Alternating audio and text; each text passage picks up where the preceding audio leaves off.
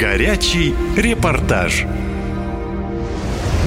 Бунт фермеров в Ставропольском крае. 90% территории региона – это сельхозполя. В этом году аграрии впервые не могут убрать урожай из-за дефицита топлива. Под угрозой также посевная кампания следующего года. Власти края официально назвали ситуацию критической. Предприниматели утверждают, все гораздо хуже.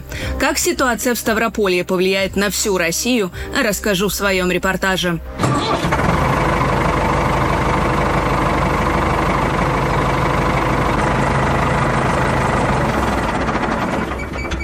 Кричащей проблемой дословно назвал ситуацию с дефицитом топлива на юге страны министр сельского хозяйства Дмитрий Патрушев.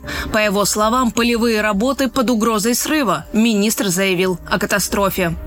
Паша, нужно эту задачу решить, чтобы в наличии это появилось, потому что, вот Иван Иванович говорит, у нас проблемы именно уже с наличием. Мы сейчас остановим и уборочную, и не отсеемся по азивам. Это будет катастрофа.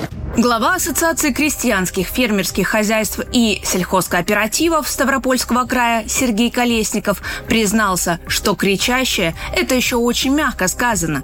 Он отметил, что с 15 августа цена на дистопливо поднялась почти на 90%, но и это не самое страшное. Дизеля сейчас просто не найти.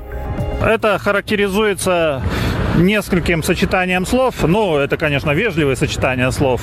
Это будущий, грядущий, наступающий топливно-энергетический кризис или коллапс э, в нашей стране.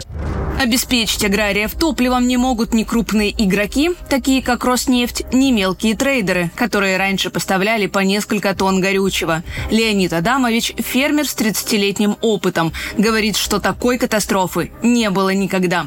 Бывало, в сезон цены росли, но тотального дефицита не было, признается мужчина. Он считает, предприниматели так доводят до нищеты.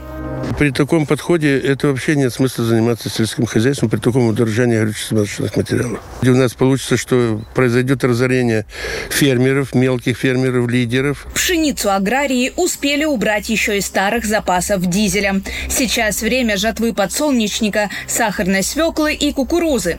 Фермеру Аркадию приходится выкручиваться, пока его коллеги собирают подписи и организовывают пикеты. Мужчина теряет тысячи рублей из-за несобранного урожая. Он ездит по всем заправкам, чтобы хоть по капле собрать топливо, но теперь ему говорят, что нужны талоны. А где их взять, никто не знает. Ездю на заправки, пытаюсь получить дистопливо. Дистоплива нету. Говорят, э, нету, дефицит идет дистоплива, мы не можем налить, только по талонам. Э, операторам задаешь вопрос, где купить талоны, чтобы залить. Операторы говорят, в частные руки мы талоны не выдаем. Приходится там где-то искать дистопливо там, где-то с частных рук брать. Перекрывать трассы из-за крайне низких оптовых цен на зерновые нового урожая, роста цен и дефицита дизеля – такого в современной России не было. Но другого выхода, похоже, нет, сетует еще один местный фермер Павел. Из-за этой ситуации продукция подорожает минимум в три раза в магазинах, а виноваты будут фермеры. Хотя это не так, возмущается мужчина.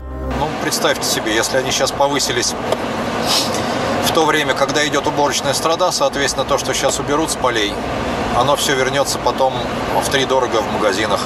И вы же это самое будете покупать в магазинах. А благодаря тому, что только сейчас кто-то наживается на топливе на ценах э, дизельного топлива и так далее. Кто-то специально подрывает экономические интересы страны. Это дело должно быть расследовано, передано специальным органам, и такие люди должны быть примерно наказаны, и это должно э, подлежать огласке по центральным телеканалам и так далее. Для полноценного завершения полевых работ до ноября не хватает минимум 500 тысяч тонн топлива. Но в Минэнерго уверяют, что в стране проблемы с дизелем нет. Хотя сами чиновники не под запись признаются, что топливо сейчас нужно военным. Им власти помогают больше, чем аграриям. Как эту ситуацию будут решать дальше, пока не ясно. Но фермеры уже признаются, эта осень будет тяжелой. Катя Константинова. Наша лента из Ставропольского края.